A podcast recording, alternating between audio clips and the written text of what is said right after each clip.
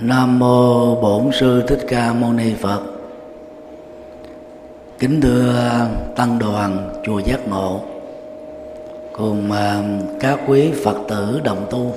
Nhân à, khóa tu ngày à, An Lạc lần thứ năm tại chùa Giác Ngộ.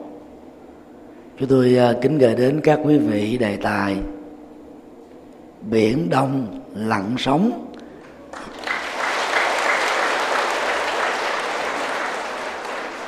và vế thứ hai là thoát trung về văn hóa. Đề tài này à, gồm có à, hai phần. Có mối quan hệ à, với nhau. Phần đầu á, gắn kết với phán quyết của tòa trọng tài thường trực liên hợp quốc về vụ kiện biển đông của ờ, Philippines. Phần ờ, thứ hai đó liên hệ đến cái ờ, bối cảnh văn hóa mà tại Việt Nam của chúng ta đó. Trong 20 thế kỷ qua đó bị lệ thuộc bởi cuộc xâm thực văn hóa của Trung Quốc quá nhiều. Và nó đòi hỏi đến cái, cái, cái, cái, cái sự đứng dậy rũ bỏ ách lệ thuộc đó để ờ, xây dựng một nền văn hóa đậm đà bản sắc Việt Nam.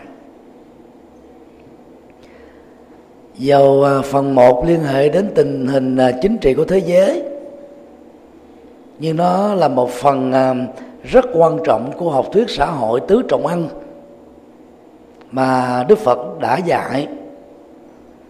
Tứ trọng ăn gồm có ơn cha mẹ, khai sinh sự sống. Ơn thầy cô giáo truyền trao tri thức. Ơn các nguyên thủ quốc gia và các nghĩa sĩ. Yêu nước thương dân, bảo vệ độc lập chủ quyền của dân tộc. Và ơn đồng loại đã tạo ra những giá trị giao hoán bằng các nghề nghiệp, lao động tay chân và trí óc, hợp pháp, hợp đạo đức.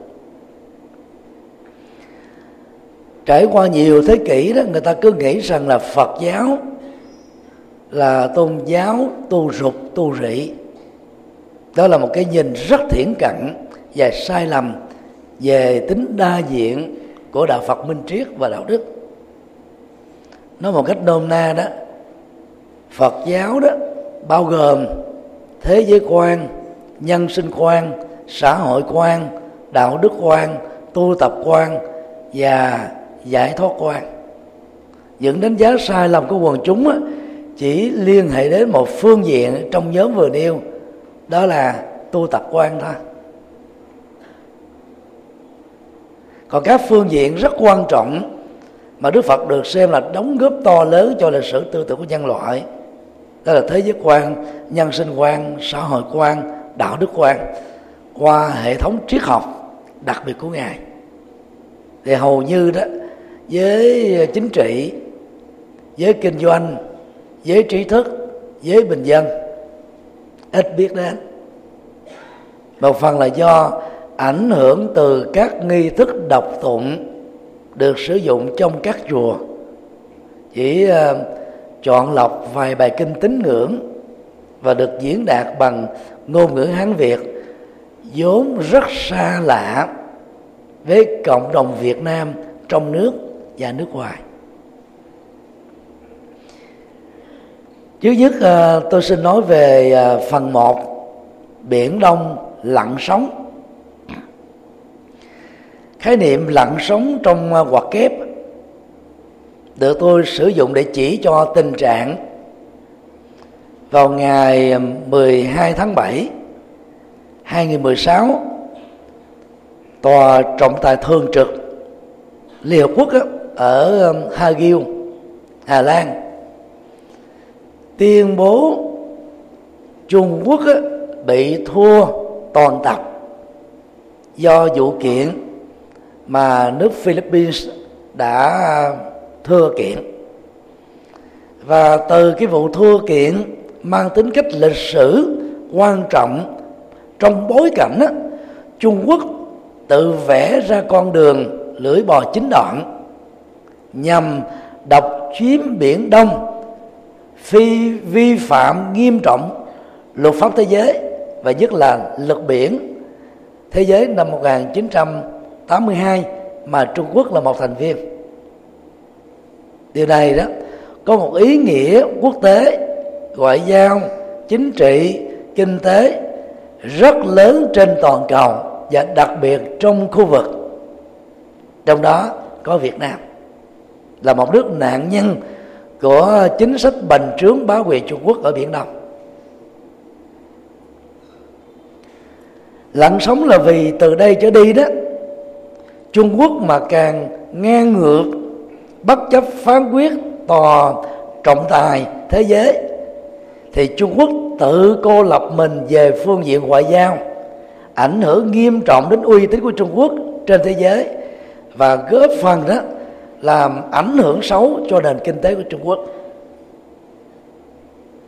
Về đó sẽ dẫn đến một cái tình trạng, đó là nếu Trung Quốc bớt điều thì Trung Quốc bớt đi những cái nỗ lực dậy sống ở biển Đông trong thời gian qua.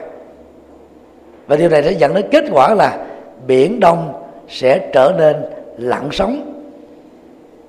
Mà hiểu theo nghĩa bóng đó, tức là góp phần ổn định và dẫn đến cái sự hòa bình. Đối với các quốc gia nhỏ hơn Trung Quốc, bị Trung Quốc bắt nạt trong nhiều năm qua, trong đó có Việt Nam như là một nạn nhân.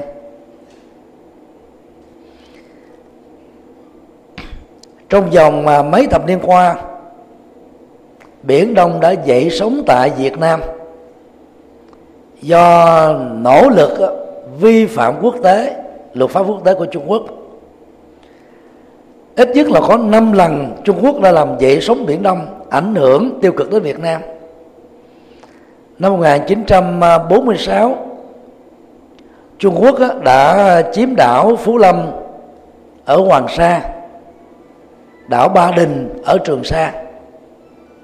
Sau đó đến năm 49 thì Trung Quốc phải bị rút quân do cái um, cái cái cái phản kháng của Việt Nam lần thứ hai năm 1956 Trung Quốc là chiếm đóng phía đông của Hoàng Sa.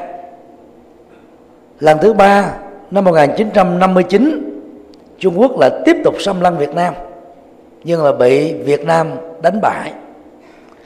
Lần thứ tư năm 1974 Trung Quốc đã chiếm phía tây của quần đảo Hoàng Sa, khi mà Mỹ đã chuẩn bị rút quân khỏi miền Nam, Việt Nam. Và lần thứ năm năm 1988 Trung Quốc đã chiếm đảo Mạc Ga thuộc Trường Sa của Việt Nam. Tức là điểm qua về năm làng giấy cờ chiến tranh tạo ra cái cái cái sự dậy sống ở biển Đông. Mà thủ phạm đồng thời là tác nhân chính yếu chính là Trung Quốc và Việt Nam đó đã bị biến thành một nước nạn nhân. Điều một điểm qua về các dấu mốc của vụ kiện ngày 22 tháng 1 2013 Philippines đệ đơn ra tòa trọng tài thường trực Permanent Court of Arbitration tại à, Hague, đất nước Hà Lan. Ngày à, 19 tháng 2 năm 2013 đó, Trung Quốc đó, đã tuyên bố từ chối tham gia vụ kiện này. Và đồng thời đó họ công bố trên toàn thế giới quan điểm của Trung Quốc đối với các vấn đề ở Biển Đông. Lặp lại chủ trương bành trướng bá quyền của họ về vấn đề này. Và họ cho rằng đó họ có những bằng chứng lịch sử không thể chối cãi. Về sự chủ quyền là biển đông qua bản đồ lưỡi bò chính đoạn vốn là một ảo tưởng mang tính tham vọng và xâm phạm vào biển đảo của những nước trong khu vực vi phạm một cách uh, trắng trợn luật biển của thế giới năm 1982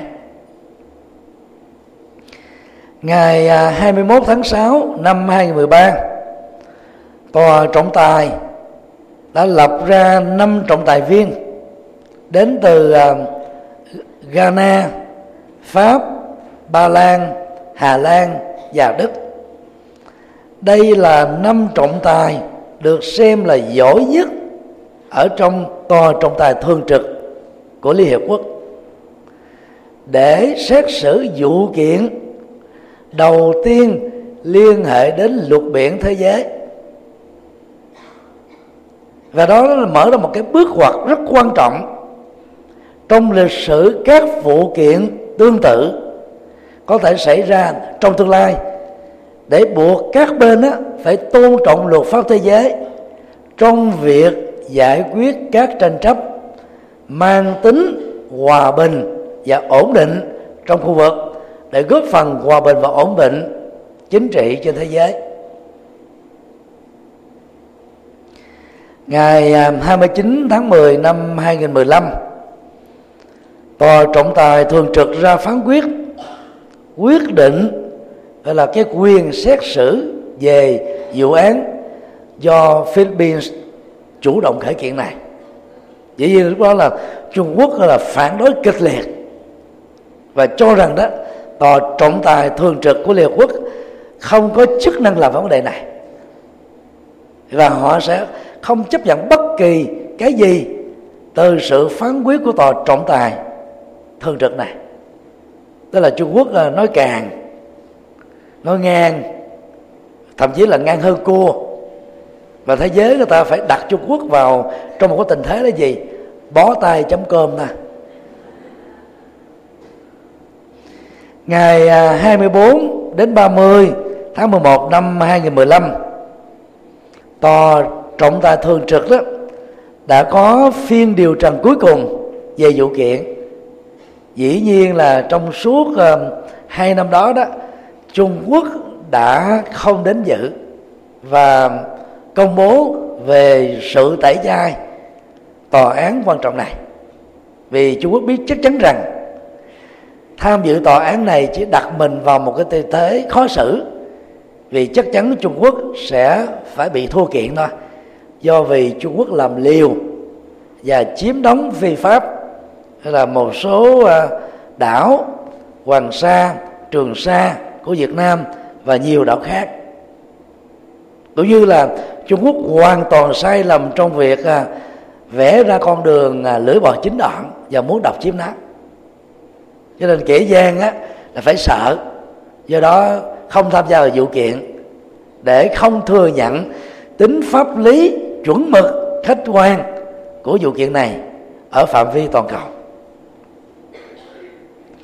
Ngày 12 tháng 7 2016 tòa trọng tài đã đưa ra phán quyết cuối cùng về vụ kiện và Trung Quốc đã bị xử thua kiện thì đó nó là một cái nhân quả thôi. Kẻ làm gian kẻ xâm chiếm kẻ ngang tàn kẻ bành trướng bá quyền giàu á, là lợi dụng vào cái cái cái cái thế nước lớn của mình dân đông của mình thứ nhất trên toàn cầu. Nhưng không thể qua mặt được luật pháp thế giới. Và cũng không thể qua mặt và lũng đoạn được luật nhân quả. Vốn là hai bộ luật chi phối cuộc sống của con người trên toàn cầu và mối quan hệ giữa các quốc gia trên địa cầu này dù Trung Quốc có cố tình phủ định nó đi nữa, thì tính pháp lý của việc mà Philippines thắng kiện Trung Quốc là điều không thể phủ định được trên toàn thế giới và trong khu vực liên hệ đến biển Đông. Điều hai, Tóm tắt về các nội dung à, phán quyết của tòa trọng tài thường trực Liên Hợp Quốc. Chúng tôi chia ra làm bốn nhóm chính như sau. Thứ nhất, Tòa trọng tài thường trực đó đã bác bỏ quyền lịch sử và con đường lưỡi bò chính đoạn của Trung Quốc đặt ra một cách quan đường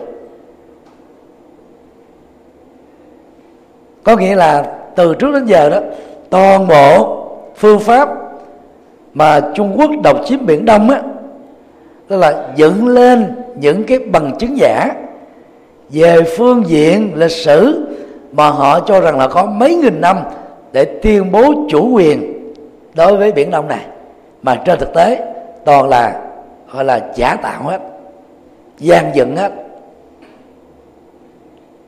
Dĩ nhiên là khi à, phán quyết điều này đó, trò trọng tài thường trực liên hợp quốc không dựa vào các dữ liệu đơn thuần về phía đương đơn ở đây là Philippines, tòa có các dữ liệu lịch sử riêng của mình để xác định cái tuyên bố chủ quyền về lịch sử và lưỡi bò chính đòn của Trung Quốc đó, là phi pháp.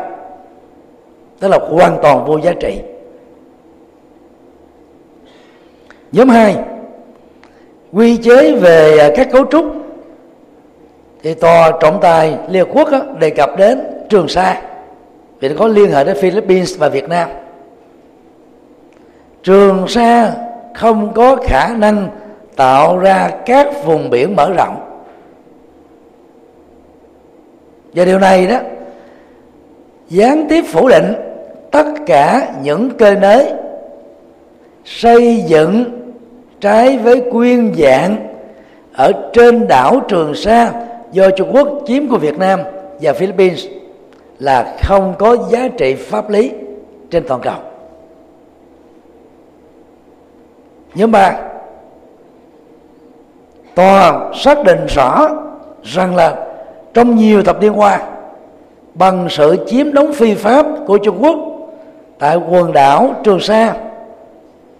Trung Quốc đã vi phạm chủ quyền của Philippines tại vùng đặc quyền kinh tế của nước này, gồm có xây đảo nhân tạo, can thiệp vào các hoạt động đánh cá và thăm dò dầu khí của Philippines, cũng như là đã cho phép phi pháp dân cư của Trung Quốc được quyền đánh cá không đúng luật ở tại vùng biển có tranh chấp này mà vốn á, là không được chấp nhận ở trong luật biển thế giới năm 1982 mà Trung Quốc là một thành viên.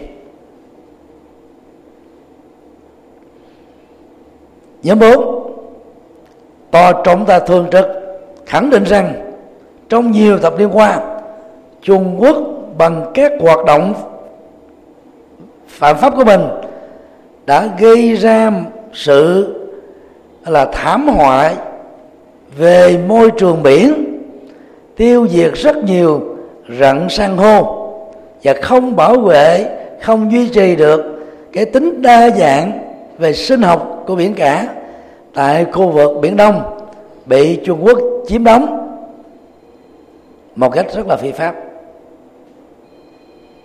đó là bốn nhóm phán quyết quan trọng trong số các phán quyết của tòa trọng tài thương trực liên hợp quốc.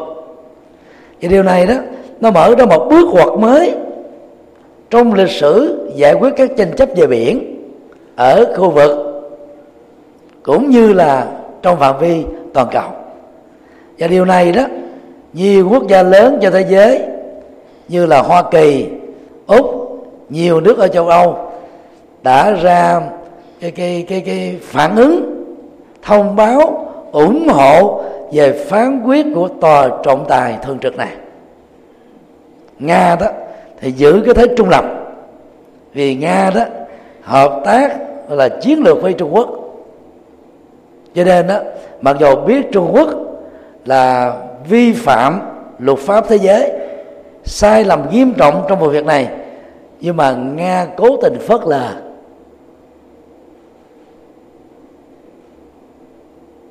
Để ủng hộ Trung Quốc một cách thầm lặng đó.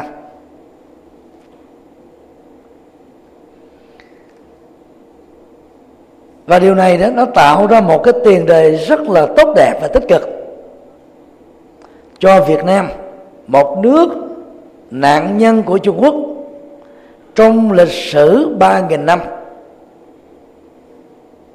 có thể xem xét và đưa Trung Quốc ra tòa trọng tài thường trực này và nếu như à, lãnh đạo à, chính quyền Việt Nam mạnh dạng làm công việc đó, thì thêm một lần nữa Trung Quốc sẽ bể mặt đối với thế giới về những hành vi ngang ngược của họ trong nhiều thập niên qua đối với Việt Nam.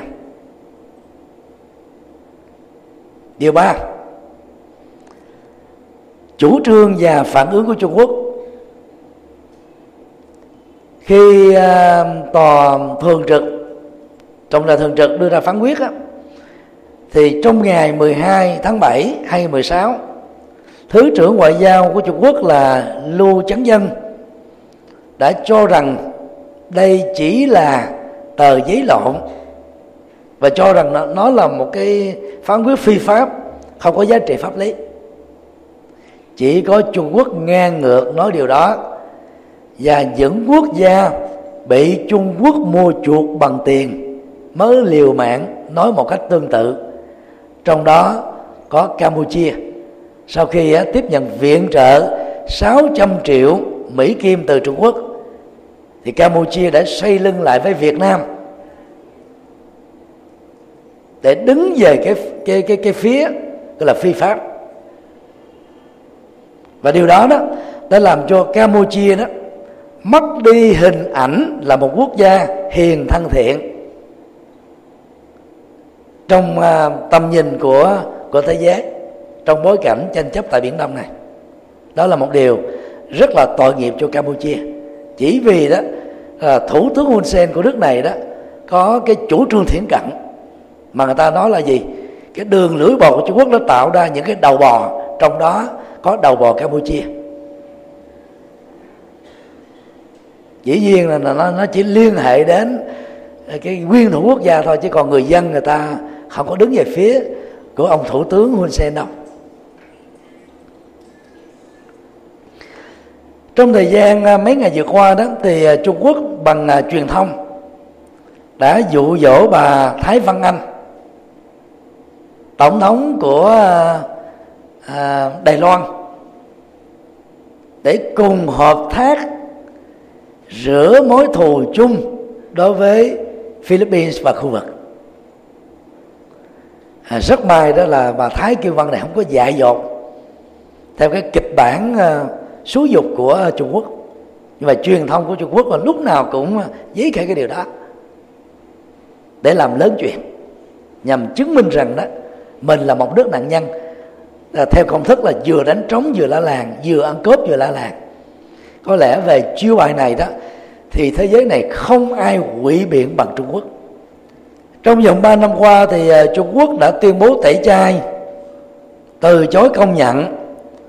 Và hiện nay đó là phớt lờ phán quyết của tòa trọng tài thượng đỉnh.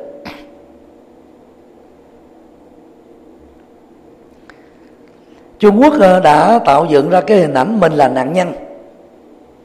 Một anh khổng lồ của thế giới với một và tỷ ba người trên hành tinh lại là nạn nhân của những nước dược tiểu trong đó có Philippines, Việt Nam, Nhật Bản. Ấy thế mà do cái truyền thông độc quyền và một chiều tại Trung Quốc phần lớn cư dân Trung Quốc đã nghĩ rằng đó, họ là nạn nhân thật sự của vụ chuyện này. Cho nên dí khởi lên nó cái chủ nghĩa dân tộc cực đoan, nhằm đòi tẩy chay toàn bộ các hàng hóa và mậu dịch với Philippines. Và cũng tuyên bố rằng là nếu Việt Nam đưa Trung Quốc ra tòa tương tự đó, thì Trung Quốc sẽ biến Việt Nam trở thành một tỉnh trực thuộc nếu mà nói về sự hăm dọa, thì có lẽ không ai ngang ngược và láo cá như Trung Quốc. Về bình diện luật pháp thế giới, dầu anh là nước lớn, nhưng mà anh phải tôn trọng tính chủ quyền thiêng liêng của các quốc gia nhỏ, vì mọi quốc gia trên toàn cầu là bình đẳng nhau.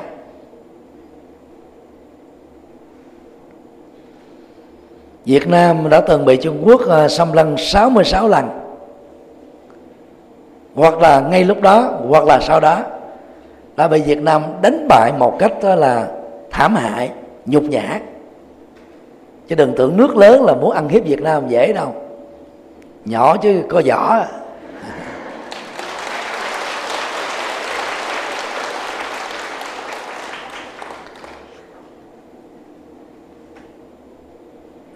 Trung Quốc đã ký công ước của Liên Hợp Quốc về luật biển, gọi tắt là UN Clause, vào năm 1982 và đã được chuẩn phê vào năm 1996 thì điều đó đó, Trung Quốc đã mặc nhiên công nhận tính thẩm quyền pháp lý của tòa trọng tài thường trực liên quan đến ờ, UN Clause tức là luật biển thế giới nhưng vì Trung Quốc là một nước ngang ngược mà.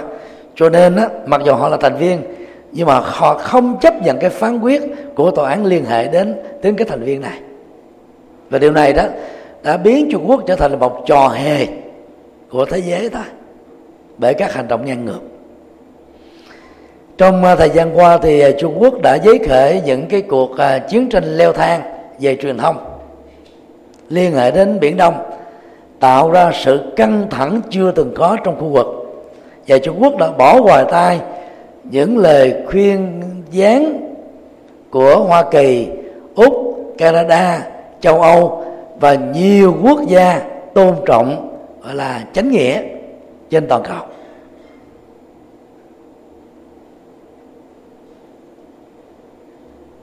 Trong vòng mà hai ba ngày qua đó, một số truyền thông của Trung Quốc á, tuyên bố là Trung Quốc sẽ um, tuyên bố về uh, vùng nhận dạng phòng không trên biển Đông. Để buộc các máy bay thương mại và máy bay quân sự của các nước khác phải thông báo và xin phép kế hoạch bay đối với nước Trung Quốc. Rồi bằng không á, sẽ bị Trung Quốc bắn rơi. Và điều này đó Trung Quốc đã từng làm trong vài năm qua và rất có thể trong thời gian tới nếu Trung Quốc tiếp tục ngang ngược và phớt lờ cái phán quyết của tòa đó, thì Trung Quốc có thể tái lập lại cái sai lầm lịch sử lần thứ hai.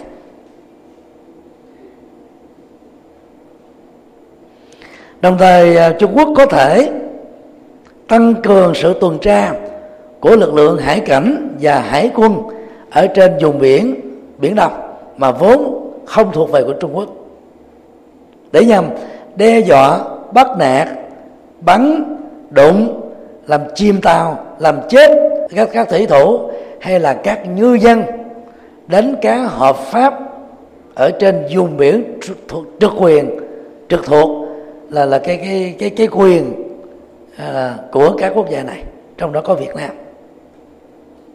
Những điều đó là rất có thể xảy ra để Trung Quốc á, là tự khẳng định cái tính pháp lý là giả tạo ngụy biện tự dựng của Trung Quốc đối với biển Đông và điều này đó, theo đánh giá chung của toàn cầu, thì Trung Quốc đã tự làm giảm uy tín của mình. Nếu Trung Quốc có một chút uy tín nào đó đối với thế giới chỉ còn nói về uy tín ở nhiều lĩnh vực, Trung Quốc đã không có một cái hình ảnh tốt đẹp. Đồng thời đó, điều đó đó dẫn đến một cái tổn hại về ngoại giao chưa từng có trong lịch sử mấy nghìn năm của Trung Quốc. Và điều này đó về phương diện tương tức và tương tác sẽ ảnh hưởng nghiêm trọng đến nền kinh tế của Trung Quốc. Bởi vì uh, biển Đông là con đường quyết mạch về kinh tế hàng hải của thế giới. Cho nên uh, bất cứ một cái giấy khởi chiến tranh bằng truyền thông chiến tranh bằng quân sự mà Trung Quốc bất chấp luật pháp thế giới đó thì Trung Quốc sẽ bị ảnh hưởng điều này đầu tiên. Giống như điều mà trong kinh Phật nói đó ngậm nước miếng phun người ngược chiều gió trước nhất là, là nó nó tạt vô mặt mình đó. Hoặc là dùng lửa để hại người mà đi ngược chiều gió thì người cầm lửa sẽ bị phóng tay đầu tiên.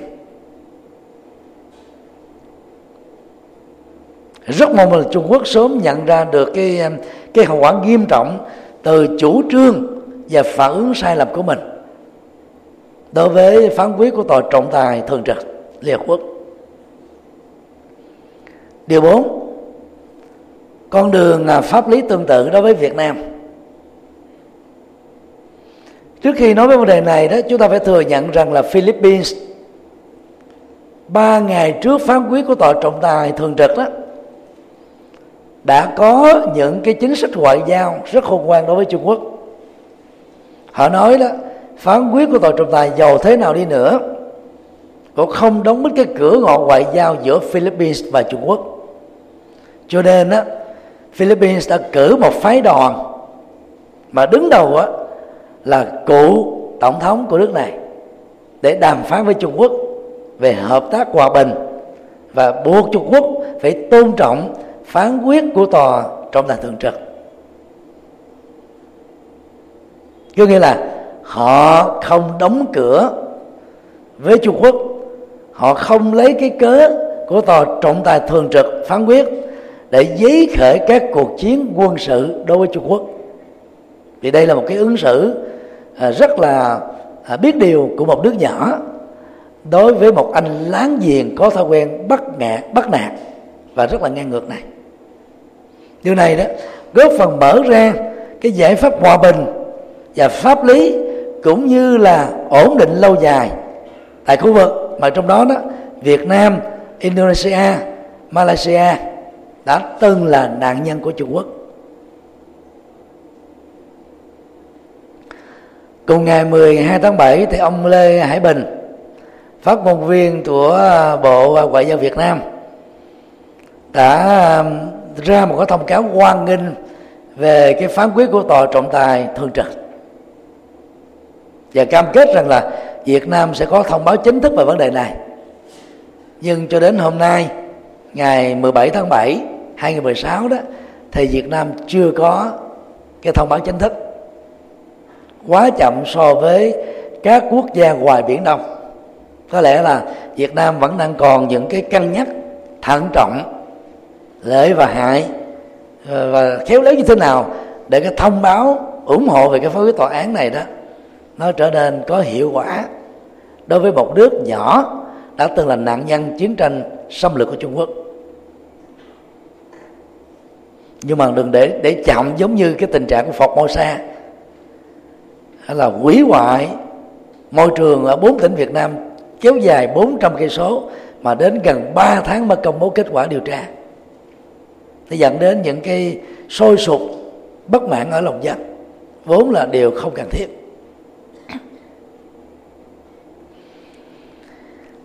Bộ Ngoại giao Việt Nam á, là nhân ờ, sự kiện phán quyết này đó đã tái tuyên bố về chủ quyền của Việt Nam đối với Hoàng Sa và Trường Sa do Trung Quốc chiếm đóng bằng con đường xâm lăng. Và Việt Nam cũng đồng thời khẳng định các lợi lợi ích pháp lý của Việt Nam đối với Hoàng Sa và Trường Sa. Đó là cái tuyên bố rất là cần thiết.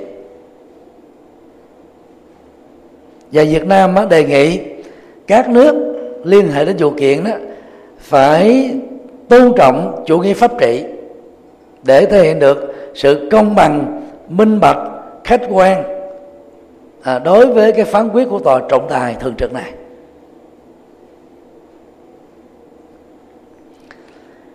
Trong à, thời gian ba chục năm qua bằng sự khéo léo về ngoại giao cẩn trọng về sự cân nhắc Việt Nam á, ở bước đầu đã thành công về đàm phán vào à, tháng 12 năm 2000 đối với Trung Quốc để đạt được cái sơ bộ về hiệp định phân định vịnh Bắc Bộ.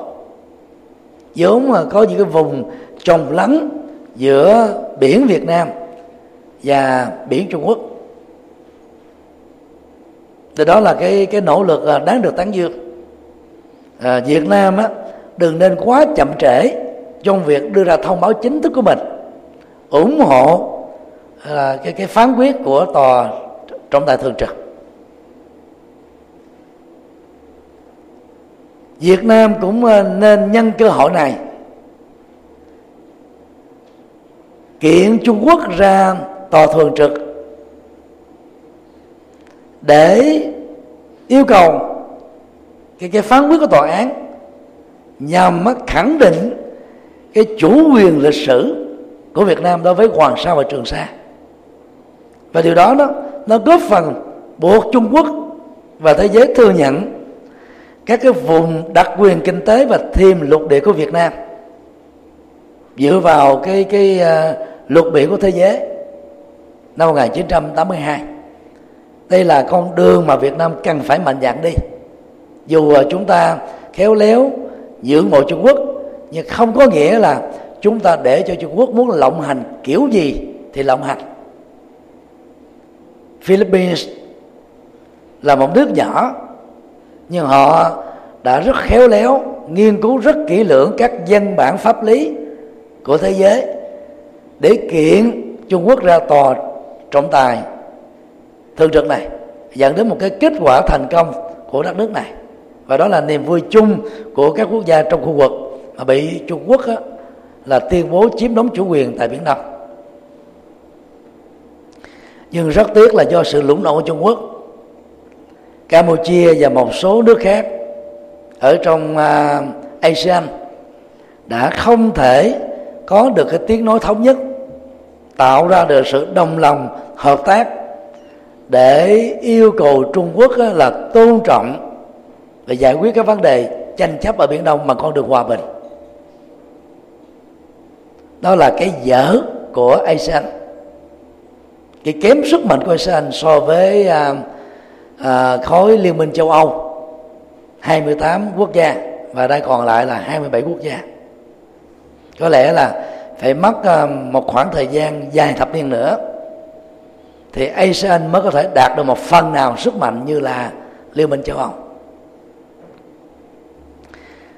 sau đây thì à, tôi xin à, nhấn mạnh đến phần thứ hai, nhân cái vụ kiện và phán quyết của tòa trọng tài thường trực đối với Philippines và Trung Quốc. Phần hai này đề cập đến sự ờ, thoát trung về văn hóa. Mà trong đó là vài chục bài thuyết giảng, hơn một thập niên qua, tôi đã mạnh dạn chia sẻ ở nhiều góc độ khác nhau, rải rác ở nhiều bài pháp thoại khác nhau. Và trong buổi hôm nay đó, thì tôi hệ thống lại dưới góc độ văn hóa ở một cái nghĩa của ờ, nhân chủng học về văn hóa chứ không hiểu văn hóa, theo cái nghĩa rộng nhất là về mọi phương diện của cuộc sống con người. Và về phương diện này đó à, trước khi đề cập thì tôi cũng xác nhận rằng là động cơ, mục đích và cách đề xuất của tôi hoàn toàn không dựa trên chủ nghĩa dân tộc cực đoan mà nhiều quốc gia đã thường gặp phải như là Trung Quốc. Khi uh, phán quyết của tòa thường trực uh, trọng tài thường trực khẳng định Trung Quốc là thua thì uh, trong nước Trung Quốc bằng con đường truyền thông một chiều sách động với cái kịch bản Trung Quốc là nạn nhân để giấy cỡ là cái chủ nghĩa dân tộc cực đoan. Và điều này đó Trung Quốc đã từng làm đối với Nhật Bản cho nên ở đây à, chúng tôi đứng từ góc độ là một nước độc lập như Việt Nam mặc dù đã từng là nạn nhân 66 lần của Trung Quốc trong suốt 3 ngày làm lịch sử. Chúng ta cần phải có độc lập về văn hóa. Dân của Việt Nam phải có phải bản sắc mà Trung Quốc đó, cần phải tham khảo và học hỏi. Nhưng rất tiếc đó cũng có rất nhiều các phật tử khi nghe những cái bài giảng về sự kêu gọi thoát khỏi trung quốc, về phương diện văn hóa của chúng tôi đó. Thì nhiều người ta nói thế này nè, ông thầy nhật từ này đã tu rồi mà còn đi chấp nước này, nước nhỏ đang khi giáo pháp của đức phật là kêu gọi từ bỏ cố chấp, mà ông này lại giấy khởi sự tranh chấp đối với trung quốc làm gì cho mệt. Tu không là tu, nói chuyện chính trị.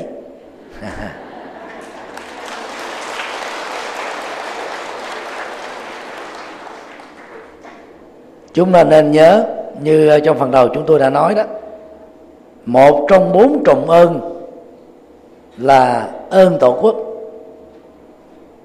Cho nên khi đất nước lâm nguy, các tăng sĩ phật giáo và các phật tử không được quyền dưỡng dưng, vô cảm, thờ ơ, vô tích sự bàn quan, như là những người ngoại cuộc được. Ngày xưa đó thì nhiều thiền sư Việt Nam đã trở thành quốc sư, thầy cố vấn về chính trị, văn hóa, tôn giáo, triết học, xã hội của nhà vua. Thì ngày nay cái thể chế à, độc đảng tại Việt Nam không chấp nhận cái tinh tinh tinh thần quốc sư. Nhưng mà cho phép các nhà sư Việt Nam mình tham gia làm đại biểu quốc hội. Thế đó cũng là một hình thức là cố vấn cho các nguyên thủ quốc gia bằng những tiếng nói chính thức. Thời đại khác nhau, nó tạo ra các cái thể chế chính trị khác nhau. Mỗi một thể chế chính trị khác nhau đó, thì vai trò của tu sĩ đó là đóng góp cho nhà nước theo cái kiểu yêu nước, theo tinh thần Phật dạy, nó cũng khác nhau. Chúng ta không thể kỳ vọng cái cách thức các nhà sư trong cái thời kỳ độc đảng tại Việt Nam như các vị quốc sư trong thời đại Lý và Trần.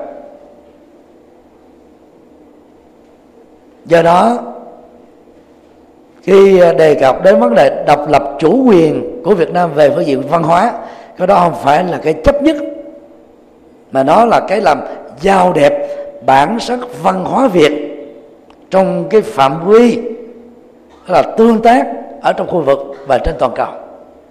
Đó là cách thể hiện lòng yêu nước về phương diện văn hóa. Và trong kinh đó, Đức Phật có nhiều bài giảng đề cập đến quan niệm chính trị của ngài về quản trị đất nước, về vị vua lý tưởng, mang tên gọi là chuyển lương thánh vương, cai trị đất nước bằng chủ nghĩa pháp quyền, chân lý và đạo đức.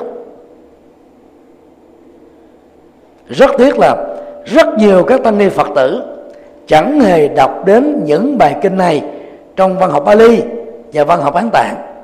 Thì cứ ngỡ rằng là Đức Phật chỉ nói về vấn đề tu thôi. Thực ra đó đề cập về vấn đề quản trị đất nước là tu về chính trị và xã hội. Một cái mảng cực kỳ quan trọng không tách rời khỏi đời sống của nhân sinh. Và đó là một phần chủ trương nhập thế rất là sáng suốt của đức phật. Cho nên đó, cần phải nghiên cứu nhiều về phật giáo để không quy kết các tăng sĩ phật giáo đề cao tinh thần yêu nước khi mà việt nam đang bị lâm nguy bởi những cái cuộc chiến tranh truyền thông và ngang tài của Trung Quốc ở biển Đông và trên tinh thần đó đó, chúng tôi xin nêu ra sự thoát Trung Quốc về văn hóa gồm có những điều như sau. Điều một, nói không với các thần tượng sau Trung Quốc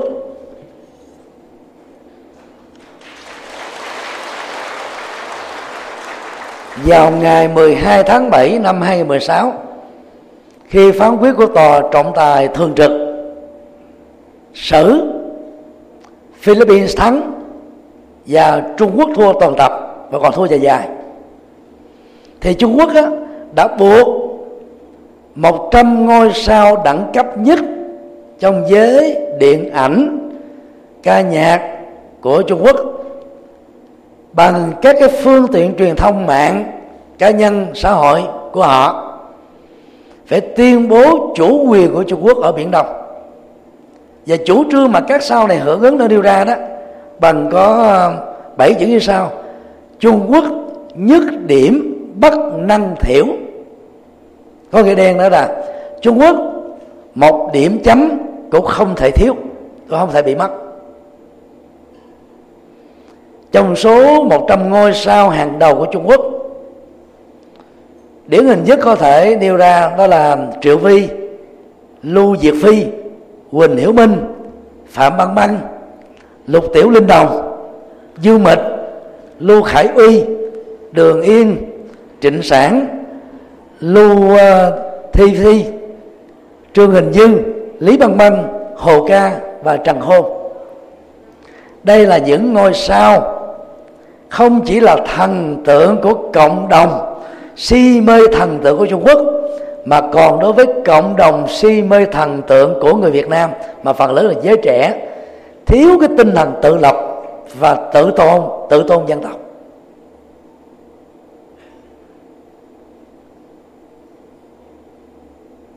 Và nhân đây đó, thì tôi kêu gọi giới trẻ Việt Nam cần phải mạnh dạn nói không với bệnh cuồng thần tượng các sao trong giới trẻ hiện nay.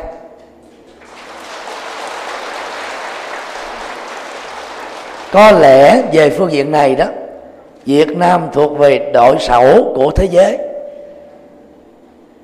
Nó như là một phần của cái chủ nghĩa tự ti dân tộc, mặc cảm dân tộc. Và nghĩ rằng đó, nước mình lạc hậu, nghèo, dở, tệ. Cho nên đó chúng ta đã rơi vào cái bệnh cuồng si, các thần tượng, đặc biệt là nước ngoài. Và để tạo ra cái bệnh cuồng si này đó, trách nhiệm của truyền thông Việt Nam chính là thủ phạm. Bởi vì đó, có lẽ trên thế giới này không có nước nào như Việt Nam có nhiều kênh truyền hình nhất mà phát sóng một cách dày đặc về các bộ phim nước ngoài. Việt Nam về phương diện này đó, thuộc về lạc quẻ chấm com.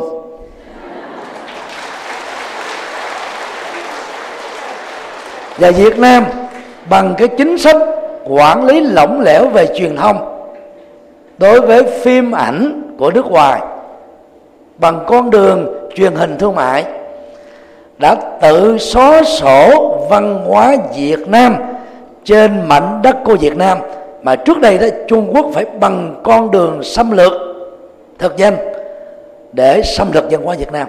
Bây giờ không cần như thế nữa tự động truyền hình Việt Nam đã góp phần xóa sổ văn hóa Việt Nam thôi. Đó là một điều rất đau lòng. Mà bộ văn hóa thể dục và du lịch đó, nên suy nghĩ kỹ về vấn đề này và có những cái cái cái à, à, quy chế về văn hóa Việt Nam. Trong bối cảnh đó, nó bị gọi là bị bị bị thảm sát bởi chính truyền thông Việt Nam. Thì cũng trong ngày 12 tháng 7 2016 thì các ngôi sao Việt Nam yêu nước đã bắt đầu đồng loạt ở trên Facebook và các trang mạng xã hội của mình kêu gọi là nói không với thần tượng sao Trung Quốc và delete vĩnh viễn cách fanpage thần tượng về các sao của Trung Quốc như một sự phản hồi về việc hoan nghênh cái cái quyết định của tòa trọng tài thường trực. Những uh, ngôi sao Việt Nam đã đưa ra những cái chủ trương rất ấn tượng nói không với đường lưỡi bò. Họ vẽ cái đường lưỡi bò thay vì Trung Quốc là chín đoạn thì Việt Nam tô thành màu đỏ mà màu đỏ là màu cấm và họ để chữ no to tướng bên trong. Nói không với đường lưỡi bò, vì Trung Quốc có có chủ quyền lịch sử đâu mà phải thừa nhận.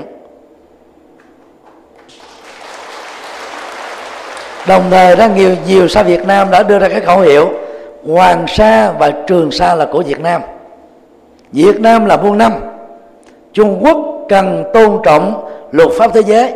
Trung Quốc cần tôn trọng tòa là là là, là trọng tài nhưng mà cho thực tế thì Trung Quốc phát là thôi. Thì kẻ liều mạng mà điếc không sợ súng cùi không sợ lỡ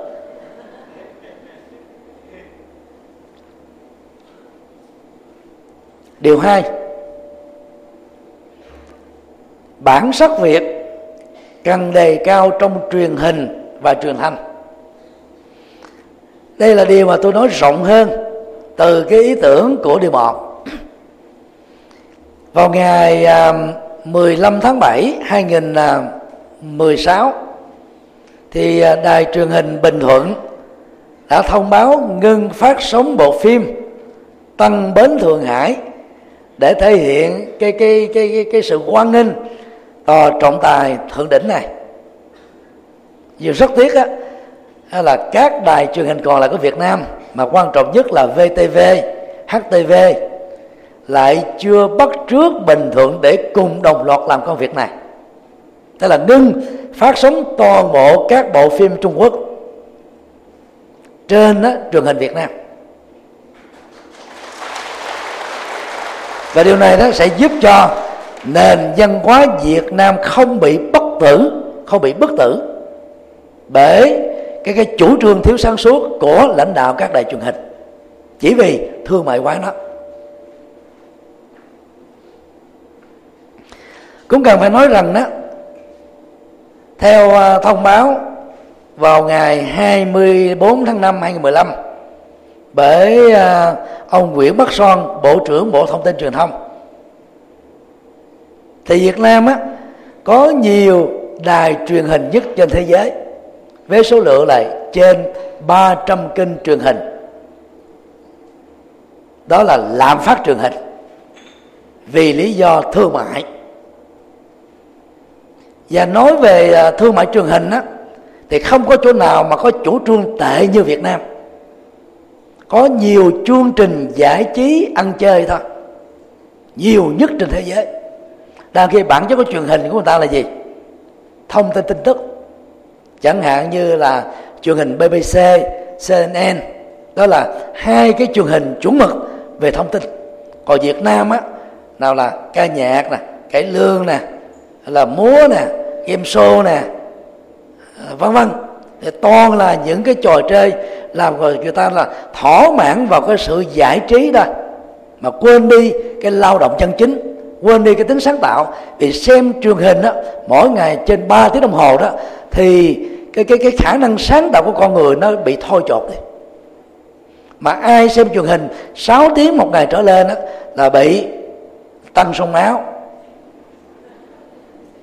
Rồi tim mạch béo phì nhiều hơn nữa đó thì tâm thần quan tưởng và nhiều chứng bệnh tê bại liệt sụi về sau này.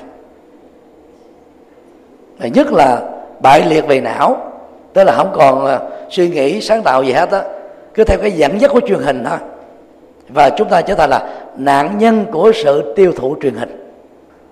Chúng ta trong số trên 300 kênh truyền hình nó có 180 kênh truyền hình là về thương mại. Quá nặng. Cộng với bốn chục kênh truyền hình của nước ngoài, cũng nặng về thương mại tại Việt Nam. Mà cái truyền thương mại đó thì nhấn mạnh đến hưởng thụ tính dục, hưởng thụ các khối lạc giác quan để hưởng thụ các cái bạo động. Và điều đó nó tạo ra các bất ổn gia đình xã hội. Đây là điều mà chúng ta không thể xem thường được. Theo phật giáo á, con người là những gì mà con người đã tiêu thụ bằng mắt thấy tai nghe mũi ngửi lưỡi nếm thân xúc chạm và ý hình dung. Chúng ta đã tiêu thụ các sản phẩm truyền hình truyền thanh rồi chúng ta trở thành là nạn nhân của truyền hình và truyền thanh hiện nay đó, thì tỷ lệ phát sóng các chương trình phim ảnh nước ngoài đang áp đảo các phim truyền hình ở trong nước. Và bằng cách này, trong vòng đó gọi là bốn thập niên qua chúng ta đang xóa sổ dần nền văn hóa Việt Nam khỏi cái nhận thức của giới trẻ. Giới trẻ ngày nay đó, biết về văn hóa Trung Quốc, Đài Loan, Hồng Kông, Hàn Quốc và gần đây là Ấn Độ. Nhiều hơn là biết về lịch sử và văn hóa Việt Nam. Đây là nỗi nhục về phương diện là văn hóa dân tộc chưa từng có trong lịch sử Việt Nam. Chúng tôi phải dùng cái từ là chuẩn xác này chứ không phải là nói cường điệu đâu. Chúng ta mất dần cái sức sống của nền văn hóa Việt Nam. Bởi sự càn quét sống thần của truyền thông Việt Nam qua truyền hình và truyền thanh đặt nặng cái tỷ lệ áp đảo nội dung nước ngoài. Chỉ vì đó, vì mục đích là thương mại hóa truyền hình thôi. Và nếu bộ văn hóa, bộ thông tin truyền thông và các bộ có liên hệ, không sớm nhận ra cái cái tệ hại này thì họ chịu một phần trách nhiệm lịch sử một phần trách nhiệm nhân quả về việc bất tử nền văn hóa Việt Nam.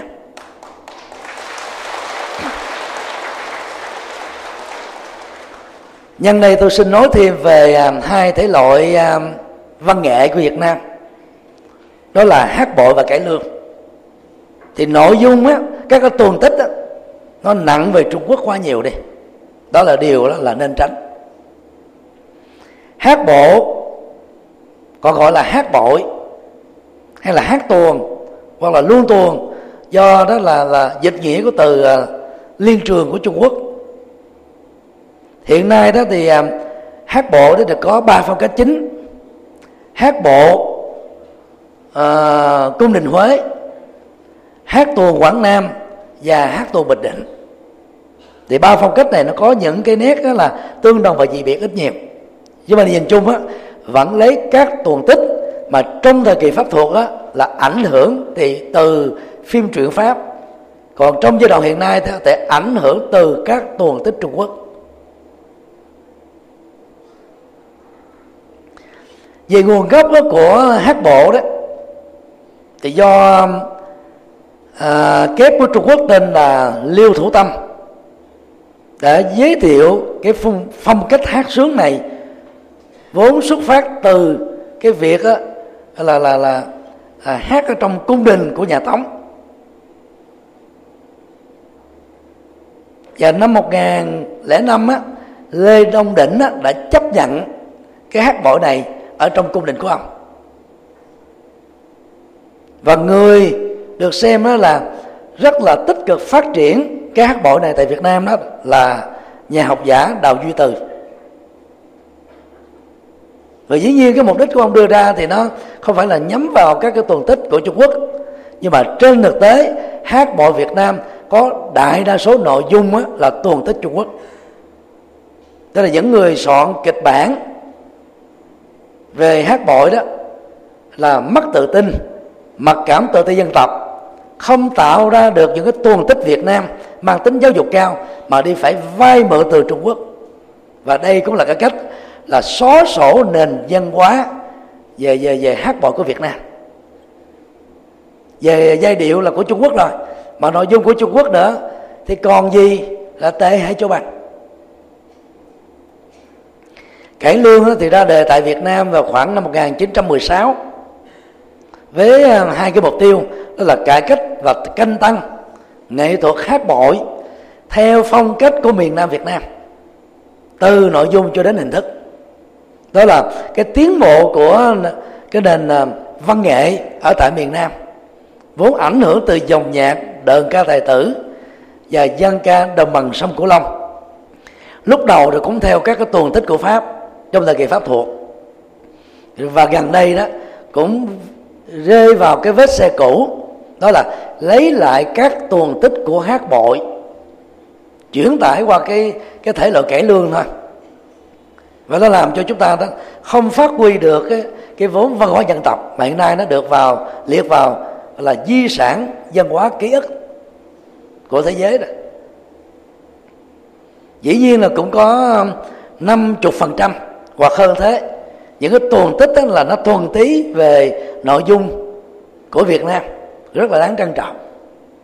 Và thích nhất ở trong dạng này là tôi đề nghị các quý bà con Phật tử nên xem uh, cải lương, tiếng trống mê linh.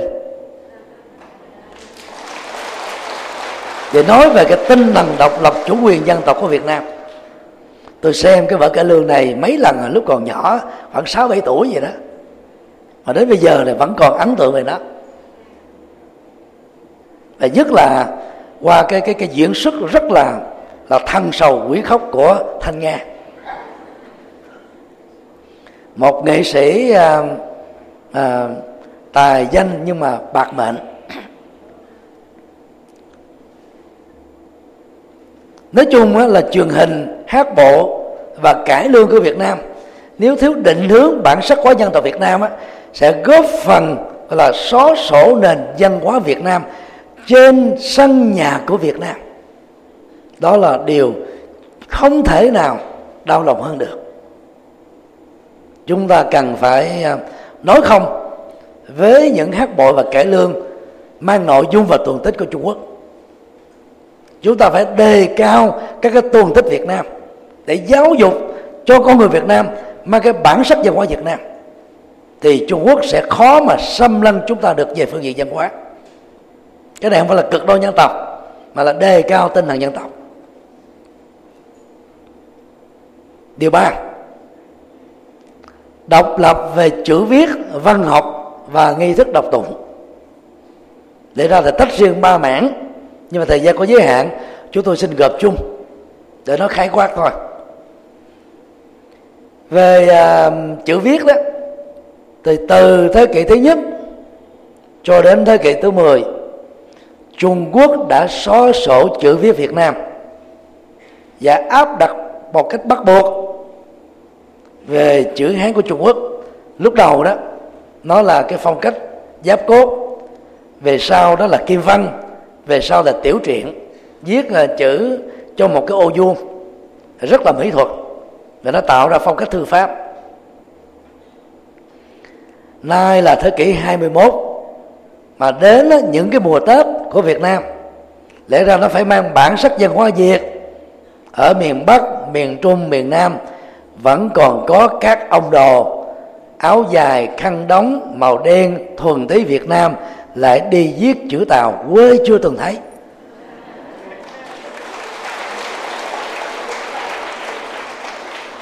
Tại vì đó trong giai đoạn Trung Quốc xâm lăng Việt Nam ấy, Trung Quốc đã cường điệu hóa chữ Hán là là là thánh tự chữ của thánh.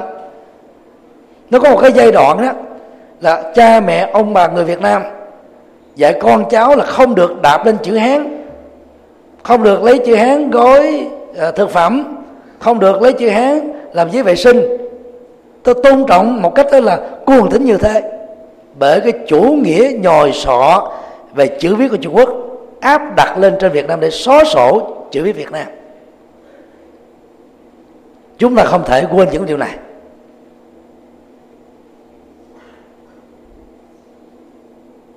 Khi à, tinh thần độc lập chủ quyền dân tộc được đề cao trong thời đại lý và triều đó thì các thiền sư việt nam đó đã đề cao cái nền văn học đó, chữ nôm. Để biết được chữ nôm thì người việt nam phải học được chữ hán đọc được chữ hán viết được chữ hán sử dụng 214 bộ thủ của chữ hán. Nhưng mà viết chữ nôm bằng dân phạm và cấu trúc thuần tí Việt Nam. Cho nên á người đọc được chữ nôm thì hiểu được tiếng Trung Quốc. Nhưng mà người Trung Quốc thì không thể hiểu được chữ nôm nếu không học đến. Đây là cái cách đó là cao cơ của dân tộc Việt Nam thoát khỏi ách nô lệ chữ Hán của Trung Quốc ở giai đoạn đầu. Rất tiếc là đến thời kỳ pháp thuộc chủ nghĩa thực dân pháp á, vì muốn truyền bá thiên chúa giáo tại việt nam cho nên xóa sổ chữ nôm và la tinh hóa là hán việt để trở thành chữ quốc ngữ mà chúng ta sử dụng hiện nay. Đó là hai cái cuộc xâm lăng văn hóa về phương diện chữ viết. Một bên là của trung quốc, một bên đó là của các ông à, linh mục cố đạo của trung quốc, của của thiên chúa giáo ở phương tây, đặc biệt là người pháp. Ngày nay đó, chúng ta đã la tinh hóa tiếng việt rồi và chúng ta là việt ngữ. Cho nên á, đền, đình, miếu và đặc biệt là chùa việt nam không nên có bản biển bằng tiếng trung quốc. Không nên có các câu đối bằng tiếng trung quốc. Chúng ta phải thể hiện thư pháp việt đẹp không thua kém gì tiếng trung quốc. Tôi đã từng ở chùa Tàu 3 năm đó là chùa Thừa Ân từ năm 1986 đến đầu 88 làm thị giả của hòa thượng thiền sư duy lực. Và đã có nhiều năm học chữ hán, dịch thuật kinh sách, làm thơ chữ hán. Nhưng mà không bao giờ kêu gọi và khích lệ ai. Hay là lệ thuộc vào chữ hán. Chúng ta học giống như một ngoại ngữ một cổ ngữ để tham khảo về triết học, tôn giáo, chứ chúng ta không lệ thuộc vào chữ hán. Do đó đó, ngoài những ngôi chùa đã thuộc về di tích văn hóa lịch sử ở các quốc gia, chúng ta buộc phải tôn trọng cái tính nguyên dạng của nó, vốn bị cái tiến trình xâm thực văn hóa bằng chữ viết của Trung Quốc áp đặt còn các ngôi chùa mới và đặc biệt là các ngôi chùa trùng tu chúng ta nên mạnh dạng việc khóa toàn bộ vì ở Việt Nam mà làm bản biển đình đền miếu chùa bằng tiếng Trung Quốc là chúng ta tự cổng rắn cắn gà nhà. Mà rắn đây là dấn Trung Quốc gà nhà đây là Việt Nam. Chúng ta vô tình trở thành à, những nhân vật như thế là rất nguy hiểm. Nên chùa giác ngộ chúng ta trong nhiều năm qua quý vị thấy câu đối tết toàn là tiếng việt hết. Các phật tử có thể đọc và hiểu được. Chùa quán sứ ở hà nội, chùa vĩnh nghiêm ở sài gòn, và nhiều ngôi chùa khác là sử dụng bản chùa bằng tiếng việt, câu đối bằng tiếng việt. Đó là những tấm gương mà chúng ta nên noi theo. Về dân học thì các nhà tri thức việt nam ảnh hưởng vào kinh thi ảnh hưởng vào tứ thơ à, tứ thư ngũ kinh ảnh hưởng vào cái phong cách thơ đường luật của trung quốc quá nhiều. Và các nhân vật như là lý bạch đỗ phủ bạch cư dị đã ảnh hưởng đến cái nền thi ca của nhiều thi sĩ việt nam. Tôi đã từng học uh, à, cử nhân à, văn khoa mặc dù là học không trọn vẹn và học hán nôm tại trường đại học à, à, bách khoa việt nam. Thì xin lỗi trường đại học tổng hợp thành phố hồ chí minh nay là trường học xã hội nhân văn. Vào những năm à, 88 à, viết rất rành về thơ đường. Nhưng mà trong số ba bốn ngàn bài thơ chúng tôi sáng tác 90 8% là thơ Việt Nam. Chúng ta có thể à, tham khảo cái dòng thơ đặc thù của Trung Quốc, nhưng mình phải đề cao thơ Việt Nam, cho nên nó có hai cái dòng thơ chính, đó là lục bát và song thất lục bát Trung Quốc không có. Về cái giai điệu và nhịp điệu của thơ Việt Nam, nó hay hơn thơ Trung Quốc nhiều lắm. Nó hung dũng hơn Trung Quốc nhiều lắm. Nó mượt mà tươi mát như là dòng suối, gọi là tuôn trải. Hơn Trung Quốc nhiều lắm.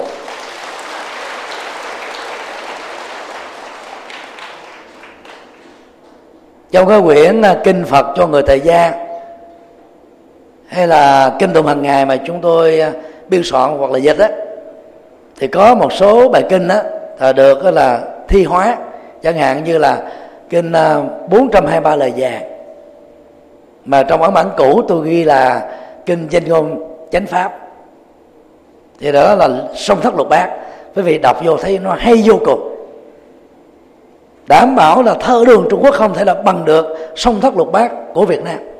Thì tại sao chúng ta phải đi đề cao cái thơ đường trung quốc làm gì? Chúng ta học như là một nền tảng văn học của nước ngoài để biết về cái đặc thù của họ. Nhưng mà phải truyền bá cái thơ mang cái tố sắc Việt Nam. Về nghi thức thuần Việt đó thì từ năm 1992 chúng tôi đã biên soạn. 94 ấn bản đầu tiên kinh tụng hàng ngày. 2011 à, kinh Phật cho người bắt đầu. 2013 kinh Phật cho người tại gia. Và có thể là 2017 kinh Phật cho người xuất gia. Hoàn toàn thuần Việt. Và không chỉ dừng lại tính thuần Việt mà nội dung là mới và độc lập một trăm phần trăm với các nghi thức tụng niệm của Trung Quốc. Hiện nay thì các nghi thức tụng niệm ở tại Việt Nam là nhập cản nguyên si nghi thức tụng niệm của Trung Quốc dưới hình thức phiên âm Hán Việt. Chúng ta không có độc lập về cái phương pháp tu. Chúng ta nhập cản cái phương pháp tịnh độ tông, thiền tông, mật tông của Trung Quốc. Để nói về vấn đề nhập cản đó, tốt nhất chúng ta nên nhập cản từ Ấn Độ vì đó là nơi mà đạo Phật phát nguồn. Chúng ta không cần phải trải qua lăng kính của Trung Quốc. Về phương pháp tu, phương pháp tụng niệm, nghi thức đó là thực hành. Các tiền sư Việt Nam, các tổ sư Việt Nam, giỏi có thua kém gì Trung Quốc đâu. Năm 2006 tại học viện Phật giáo Việt Nam thành phố Hồ Chí Minh, khi tôi làm à, phó tổng thư ký đặt trách về cải cách cái nền giáo dục của học viện qua học chế tín chỉ. Thì à, tôi đã nỗ lực xây dựng từ một à, môn Phật học chung trở thành là sáu khoa và nay để trở thành được 13 khoa. Trong đó có khoa Phật giáo Việt Nam. Và trong tương lai sẽ có cái khoa là văn học hay là ngữ văn Việt Nam. Để giúp cho cái tình trạng mà tu sĩ phần lớn thì biết về văn học Trung Quốc, lịch sử Trung Quốc, tổ sư Trung Quốc, tông phái Trung Quốc nhưng mà khi đề cập đến Phật giáo Việt Nam là mù tịch đó là xóa sổ lịch sử Việt Nam về phương diện tri thức. Rất là vô tình là chúng ta cần phải đề cao. Dĩ nhiên cái việc đề cao này không phải là chuyện dễ. Nhưng mà rất may đó là cái khoa Phật giáo Việt Nam trong là 10 năm qua, số lượng sinh viên đứng có khi là thứ nhất, có khi là đứng ờ, thứ ba và hai cái khoa còn lại đó chiếm cái sĩ số thay thế nhất nhì ba đó là khoa triết học Phật giáo do tôi làm trưởng khoa và khoa hoàng pháp. Như vậy đó dần dần tăng ni trẻ đã thấy được cái, cái kiến thức về Phật giáo Việt Nam về mọi phương diện rất quan trọng cho việc truyền bá cho người Việt Nam. Thay vì trước đây mở miệng ra là tăng ni Việt Nam là trích dẫn chữ Hán trích dẫn thi ca Trung Quốc chích dẫn thiền sư Trung Quốc, thiền à, rồi tổ sư tịnh độ tổ Trung Quốc. Nhưng mà chẳng thấy chích dẫn gì của Việt Nam. Đó là cái bệnh mặc cảm tự ti dân tộc mà tu sĩ cũng bị dướng phải. Chứ không phải chỉ có các cái nhà nho tri thức của Việt Nam đâu. Đó là cái bệnh chung suốt mấy nghìn năm lịch sử mà cần phải kết thúc nó. Tôi xem cái chứng bệnh này giống như là HIV và S vậy. Nó làm nó là chết đi hệ thống miễn nhiễm về văn hóa của chúng ta rất là nguy hại.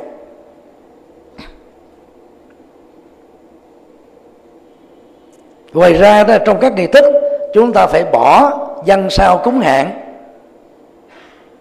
chúng ta phải bỏ cái cái tập tục dân sớ, vì đó là một trong những cái tiểu tiết của cái chủ nghĩa quân chủ mà các quan đại thần nó phải quỳ mọp xuống nhà vua, đội cái sớ lên đầu để đưa ra cái chương trình cải cách cái kiểu gì mà lạ vậy?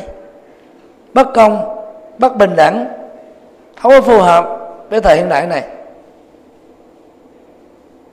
Mà đã từ lâu ở các chùa Việt Nam cứ bắt các Phật tử quỳ gói muốn chày hết hai cái đầu gói vào cái ngày đó là cúng cầu an.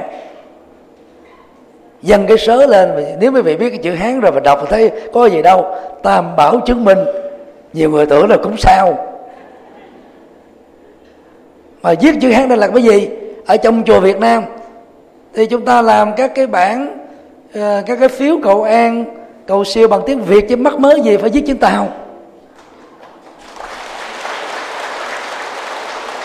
Có lẽ về phương diện này chỉ có việt nam là ngược đời thôi.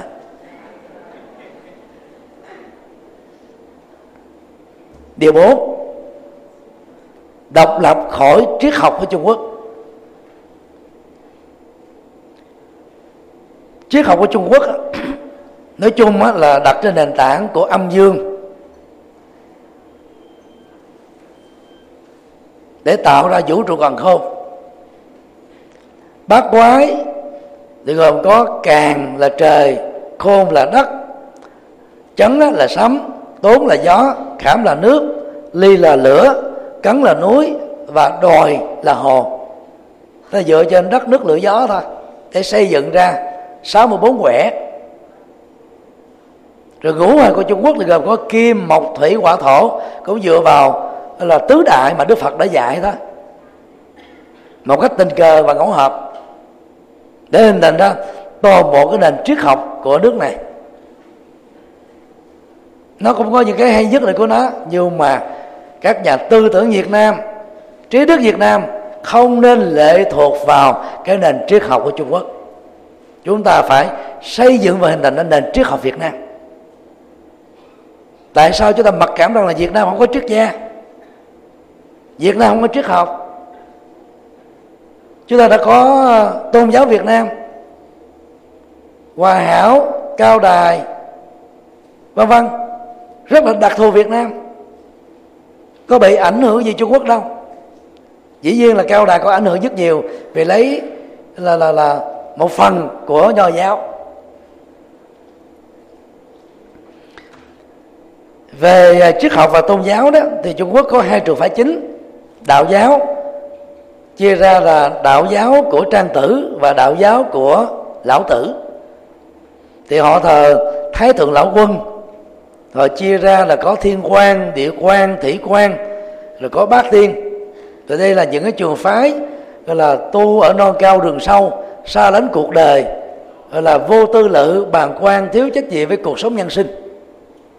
Rồi họ luyện linh đơn để mong đạt được trường sinh bất tử, trở thành các thiên ông đạo cốt. Vốn là là một cái cái hư tưởng không có thật. Làm gì mà có trường sinh bất tử? Vì đức phật đã nói, sanh già bệnh chết là một quy luật rồi.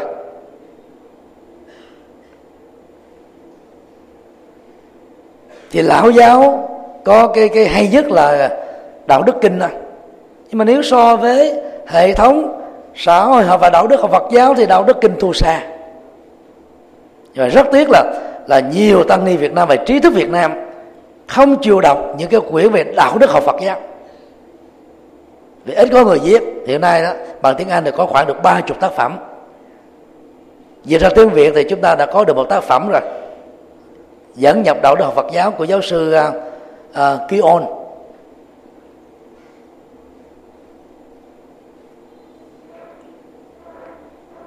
Cho nên uh, là giới tri thức Việt Nam ảnh hưởng từ triết học Việt Nam đó cần phải đó là sử dụng cái cái cái cái nền minh triết Việt Nam.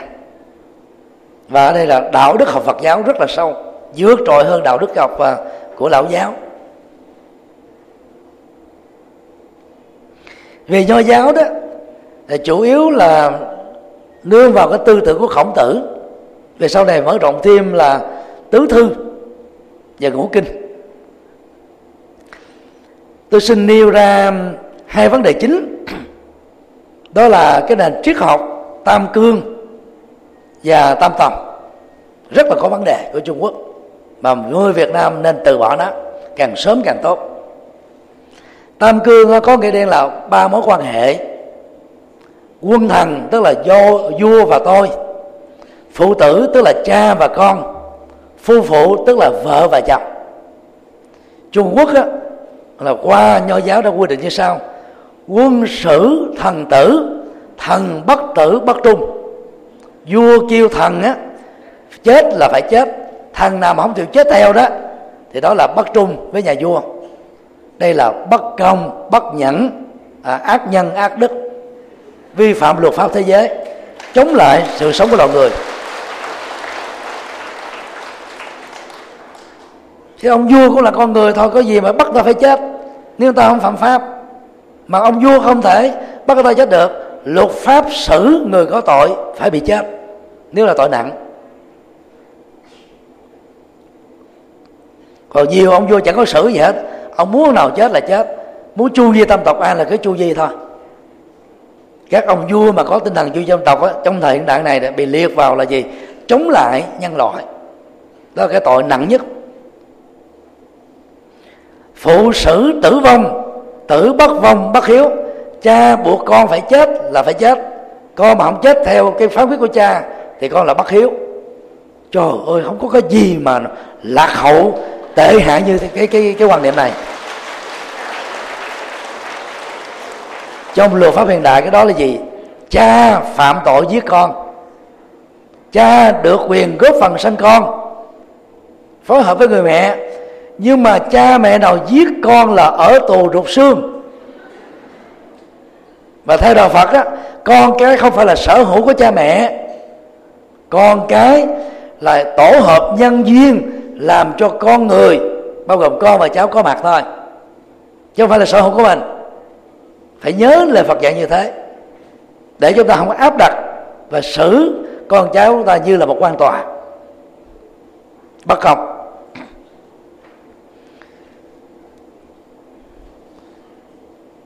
Phu sướng phụ tùy chồng á, khởi sướng cái gì là vợ phải tùy thuận theo chứ không có ý kiến khác đây là điều trái hoàn toàn với chủ nghĩa bình đẳng giới mà thế giới đang đề cao.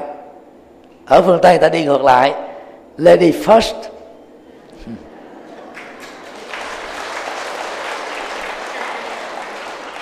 Còn trung quốc á, là đàn ông first. Từ đó nó mới để ra cái chủ nghĩa gia trưởng mà hệ quy chiếu là người đàn ông với vai trò gì? Làm cha, làm chồng, làm con trai và điều này đó nó liên hệ đến cái học thuyết thứ hai đó là tam tầm. Tam tầm của trung quốc á, là học thuyết bất bình đẳng giới vi phạm về luật bình đẳng giới trên toàn cầu. Không thể chấp nhận được. Tại gia tòng phụ khi á, còn sống ở trong gia đình thì phải lệ thuộc vào cái quyết định của người cha. Con gái là phải thế. Đó là bất công không có dân quyền, không có dân chủ, không có tôn trọng. Xuất gia tòng phu. Khi lên xe hoa về nhà chồng đó, thì người vợ phải lệ thuộc vào người chồng. Không có tiếng nói độc lập. Chồng bất cái gì phải làm cái đó. Vợ là cái bóng của người chồng chồng là cái thân. Do đó là cực kỳ là xúc phạm phụ nữ. Phu tử, tòng tử, khi mà chồng chết thì vợ phải theo con trai trưởng. Người mẹ người mẹ phải đi theo con trai trưởng. Người mẹ là sinh ra đứa con? Mà bây giờ phải lệ thuộc vào đứa con trai trưởng, còn có gì là bất hiếu cho bằng? Thế là học thuyết tam tầng của trung quốc là không xài vào chỗ nào được hết trơn á. Còn tam cương của trung quốc là vi phạm về cái luật giết người, chống lại nhân loại đó là hai, là trong những cái học thuyết quan trọng của nho giáo Trung Quốc mà Việt Nam bị ảnh hưởng là là gần hai nghìn năm. Bây giờ chúng ta phải khai tử hai học thuyết này. Khai tử mất sát luôn, đừng có để một vết tích gì lại cho nó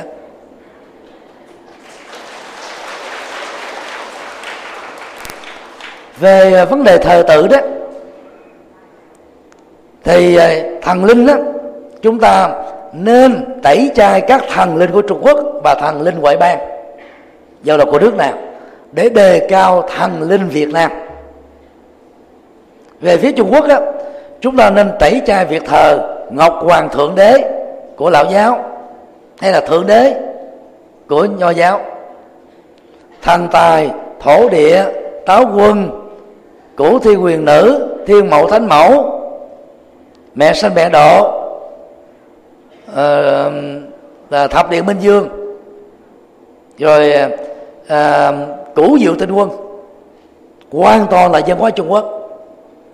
Mà các thần linh này là theo phật giáo là chưa từng có thật. Do cái mê tín và nỗi sợ hãi của con người nắng tạo ra. Cho nên á người tu học phật á, trong nhà chỉ có hai bàn thờ. Thờ cha mẹ ông bà để uống nước nhân nguồn giữ gìn cái chữ hiếu cho con cháu và thờ phật để học hỏi các đức tính cao quý của ngài thôi. Chúng ta không nên là là là là à, thờ các thần linh của trung quốc đó. Việt nam chúng ta đó các cái đình sát với chùa là thờ anh hùng dân tộc. Chúng ta nên phát huy cái truyền thống này. Thờ anh hùng dân tộc vì đất nước chúng ta đó có cái địa chính trị thuận lợi nhưng nó cũng là cái bất lợi của việt nam vì nó trở thành là miếng mồi ngon của các chủ nghĩa thực dân trước đây là trung quốc, gần đây là thực dân pháp, đế quốc mỹ và phát xít nhật cho nên đó chúng ta phải thờ chủ nghĩa anh hùng dân tộc để kêu gọi tinh thần đứng lên, sẵn sàng hy quân, hy hy sinh vì đại nghĩa dân tộc để bảo vệ độc lập chủ quyền của Việt Nam trước các các các nạn giặc ngoại xâm. Và điều này đó là đạo Phật với cái tinh thần yêu nước như là bốn trồng ăn khích lệ chúng ta làm. Và Việt Nam đó đã từng có giai đoạn lịch sử, các tu sĩ cởi áo cà sa khoác chiến bào. Đó là những cái tấm gương hy sinh rất là cao quý. Rất tiếc là Việt Nam ngày nay đó, đi thờ ông khổng tử quá nhiều. Tôi xin liệt kê ra các văn miếu có thờ khổng tử trên toàn quốc gồm có văn miếu quốc tự giám ở hà nội, văn miếu sơn tây ở hà nội, văn miếu ở tỉnh bắc ninh, văn miếu mao đường ở tỉnh hải dương, văn miếu ở tỉnh hưng yên ờ, văn miếu quảng yên ở tỉnh quảng ninh, Văn Miếu ở tỉnh Thái Nguyên, Văn Miếu ở Văn Thánh Miếu ở Huế, Văn Miếu Trắng Biên ở Đồng Nai Văn Thánh Miếu ở tỉnh Đồng Tháp, Văn Thánh Miếu ở tỉnh Vĩnh Long.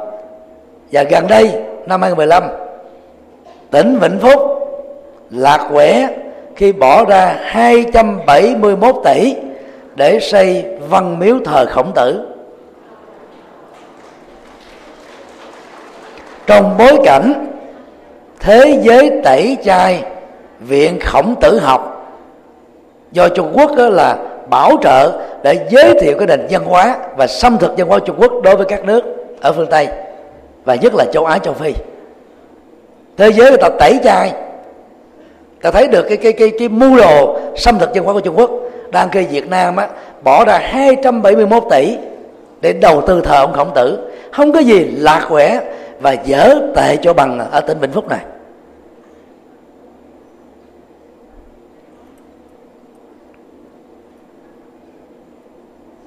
Khổng tử.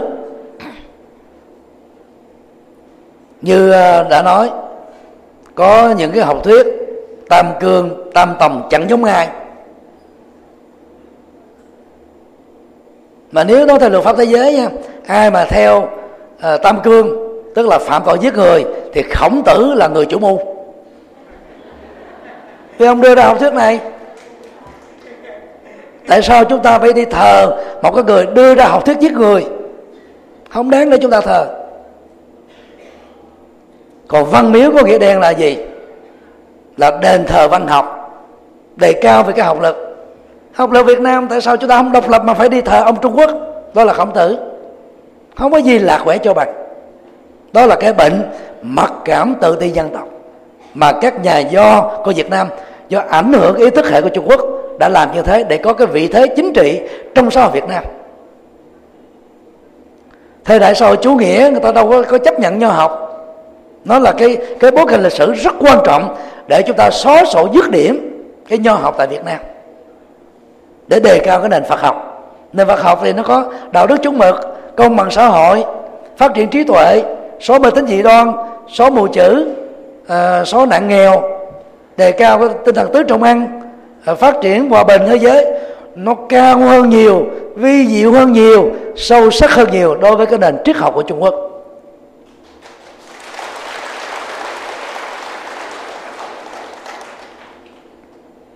Tôi đề nghị các văn miếu nên thờ các thần Việt Nam. Và các gia đình Việt Nam ngoài trừ là người Hoa phải hủy bỏ uh, tượng của quan công hình của quan công người Việt Nam mà thờ quan công là bán nước. Quan công có dữ liệu lịch sử rất ít, hư cấu rất nhiều. Quan công á, đâu phải người trung quốc nào cũng thờ. Chỉ có ai đi theo tư tưởng chính trị của lưu bị mới thờ quan công. Còn các cái trường phái chính trị đảng phái đối lập, người ta đâu có thờ quan công mà mắc mớ gì người việt nam đi thờ quan công. Chúng ta có rất nhiều các anh hình dân tộc. Chân chất, chân nhị. Trước đó thì có phù động thiên dương. Chúng ta có thánh trần hưng đạo, thánh lý thường kiệt. Và gần đây đó là đại tướng võ uy giáp. Người việt nam nên thờ các biểu tượng anh hùng dân tộc cao quý đó. Để đề cao tinh thần độc lập chủ quyền dân tộc khỏi trung quốc. Cho nên á các phật tử nào mà thích ấn tống tượng đó là cúng dường tượng thì nên á, làm các tượng trần hương đạo thật là nhiều. Và đi đến từng ngôi nhà của người Việt Nam thờ ông quan công và nói hỏi thế này thờ quan công là bán nước là mất dân hóa dân tộc là có tội với lịch sử tổ tiên là có lỗi với đất Việt Nam. Hãy bỏ tượng nó đi và lấy tượng Trần Hưng Đạo về mà thờ. Còn người Phật tử đó, ngoài thờ Trần Hưng Đạo, nên thờ thêm Bồ Tát Thích Quảng Đức. Tinh thần vô ý từ bi trí tuệ. Ngoài ra đó, thì Việt Nam đó, nên từ bỏ thờ vật linh Trung Quốc. Bốn con vật linh Trung Quốc đó là lông con rồng vốn không có thật lân cũng không có thật. Quy con rùa phụng á là long lân vi phụ là bốn con vật linh. Hiện nay các cái đình việt nam miếu việt nam thờ các cái vật linh nhiều. Nhiều chùa cũng đã mô phỏng là sử dụng ở phương diện này phương diện khác. Đó là chúng ta đang thờ văn hóa vật linh của trung quốc. Mà đạo phật cho rằng đó động vật á, là phước báo kém hơn con người trí tuệ là thua con người xa. Con vật phải thờ con người, chứ mất mấy con người đi thờ con vật. Thằng quy lạp là nửa người đầu thú, chẳng giống ai. Còn theo phật giáo đó, trong sáu cõi luân hồi, thì con người cao hơn động vật. Con người là tối tôn trong vũ trụ. Chúng ta không nên thờ các vật linh. Ngoại trừ những con vật biểu tượng của Phật giáo như con sư tử là biểu tượng của trí tuệ, của vô ý, của chân lý, và nhất là tứ diệu đế và bát chánh đạo. Chứ chúng ta không có thờ các con vật theo cái nghĩa là con vật này nó trưởng quản cái chức nghiệp ngành nghề này, nó phù hộ chúng ta về phương diện này về phương diện kia. Đó là mê tín dị đoan. Đó là xúc vật hóa tôn giáo. Ngoài ra, chúng ta cũng nên tẩy chay văn hóa tứ quý của trung quốc, đó là tùng cúc trúc mai. Tức là cái quan niệm văn hóa, rồi quân tử, rồi thanh cao, giá trị của người trung quốc. Người việt nam chúng ta tại sao phải lệ thuộc vào những loại cây này? Mình có rất nhiều các loại cây có giá trị hơn những cây này. Chúng ta phải đề cao các loại cây đặc biệt của việt nam. Chứ không nên lệ thuộc vào trung quốc. Có nhiều loại à, cây của việt nam chúng ta không có. Chúng ta đã có quốc hoa là hoa sen. Chúng ta đã có quốc tủ. Chúng ta đã có quốc phục. Thì á, à, thực vật chúng ta cũng phải có những cái cây biểu tượng cho nền văn hóa Việt Nam. Chẳng hạn như là Nhật Bản người ta có cây anh đào. Trung Quốc thì nó có à, uh, tùng cúc trúc mai. Việt Nam có nền văn hóa độc lập tại sao phải lấy bốn cái cây này làm biểu tượng? Và dĩ nhiên để đi đến cái quyết định đó đó, thì bộ giáo dục, xin lỗi, bộ à, văn hóa du lịch thể thao phải làm người khởi xướng. Còn giống như lúc mà chúng ta tổ chức thi quốc hoa vậy, có một cái hệ tiêu chí gồm có 13 nội dung. Và hoa sen đã đạt được 11 trên 13 chúng ta có thể liệt kê ra một số chúng loại cây nên mang tính cách là văn hóa Việt Nam để cùng bầu chọn trên toàn quốc. Sau đó chúng ta thừa nhận đó là cây biểu tượng của Việt Nam. Nhật Bản, núi Phú Sĩ, người ta còn xem là biểu tượng dân tộc. Việt Nam mình có thể có yên tử hoặc những nước những nước khác. Mình phải tìm cái gì đó mang bản sắc Việt Nam chứ không thể lệ thuộc vào Trung Quốc nữa. Nếu chúng ta muốn thật sự độc lập khỏi Trung Quốc về chính trị và kinh tế và chủ quyền đất nước, lệ thuộc vào văn hóa Trung Quốc là chúng ta mất chủ quyền về văn hóa. Điều năm độc lập khỏi Trung Quốc về hội họa điêu khắc kiến trúc. Để ra tách ra làm ba. Chúng tôi gom lại thành một để nói vắn tắt thôi. Trung Quốc thì có phong cách bích họa và thể hiện qua các loại tranh thủy mặc. Đã có cái, cái tuổi thọ tồn tại khoảng 5 cho đến 6 nghìn năm lịch sử. Hiện nay thì các uh, họa sĩ Việt Nam phần lớn lệ thuộc vào bích họa và tranh thủy mặc này. Chúng ta chưa tạo ra được cái phong cách riêng cho Việt Nam. Chúng ta kỳ pháp thuộc thì chúng ta bị ảnh hưởng là tranh của Pháp và phương Tây. Mình phải tạo ra những cái trường phái Việt Nam để cho thế giới phải nghiên cứu, học hỏi, đề cao hình ảnh Việt Nam trên toàn cầu qua cái phong cách tranh Việt Nam. Chúng ta không nên lệ thuộc vào ai. Chúng ta được quyền nghiên cứu, học hỏi, tham khảo, đối chiếu như là những dữ liệu văn hóa về vấn đề này. Nhưng chúng ta phải có sắc thái đặc thù về hội họa điêu khắc á, thì trung quốc lại có ba phong cách. Thạch điêu điêu khắc trên đá. Mộc điêu điêu khắc trên gỗ. Ngọc điêu điêu khắc ở trên các loại ngọc. Và mỹ thuật của họ rất là tinh vi chi tiết tiểu tiết. Đa dạng phong phú nhìn là muốn mê tích cô lì nhưng không vì thế mà chúng ta bỏ đi các cái phong cách là điêu khắc của Việt Nam mang thuần chất Việt Nam. Thời lý khi vừa tách ra khỏi ách độc lập chủ quyền của Trung Quốc suốt 10 thế kỷ, đã tạo ra con rồng thời lý, là mỹ thuật thời lý, hoa văn hòa tới thời lý, không giống bất cứ cái gì của thời trần. Các cái cửa sổ, cửa cái của chùa giác ngộ là phong cách thời lý. Rất đẹp.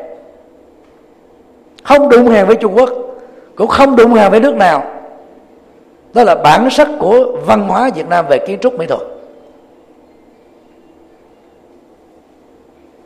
Ngoài ra đó hiện nay đó 95% tượng Phật Việt Nam pháp khí Phật cụ Việt Nam là nhập cảng nguyên si từ Trung Quốc.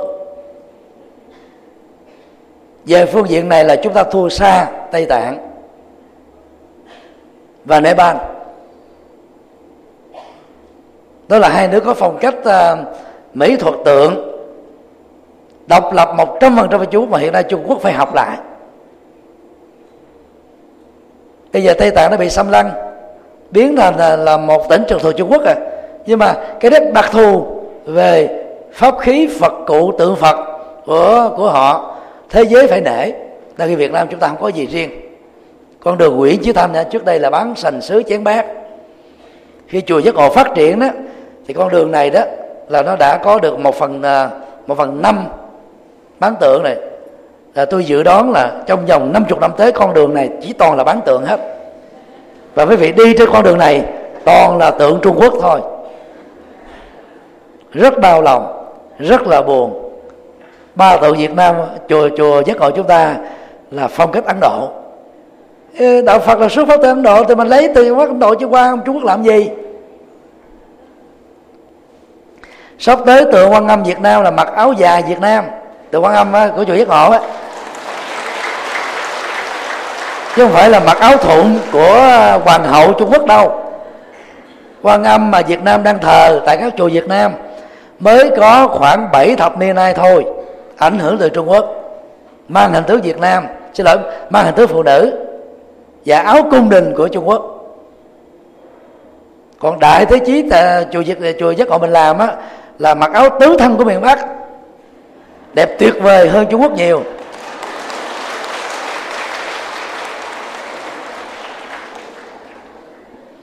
Và chúng tôi thường nói đùa đó. Phật Việt Nam á, là phải mang cái cái da vàng Việt Nam. Phong cách đó là nhân tứ Việt Nam. Chứ không nên giống Trung Quốc. Trung Quốc đó là mắc một mí mặt chữ điền. Việt Nam mình mắc hai mí đẹp hơn.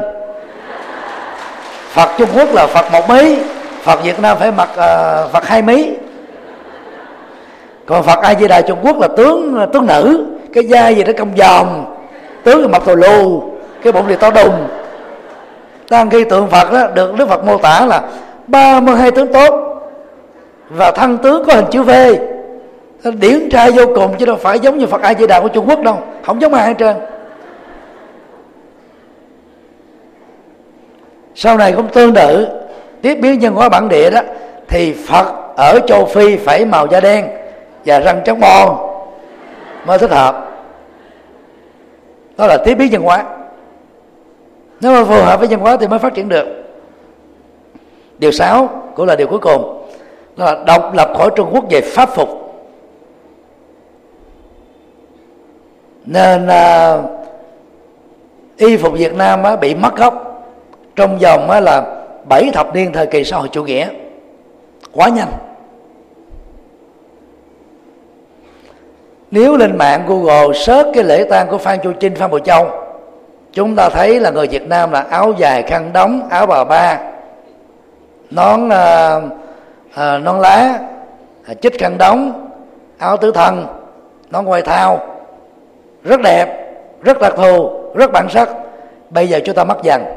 Nón lá chỉ đi đem biểu diễn thời trang áo dài biểu diễn thời trang các cái uh, tiệc cưới uh, đám hỏi sinh nhật đi, đi vui chơi chứ bình thường không ai mặc.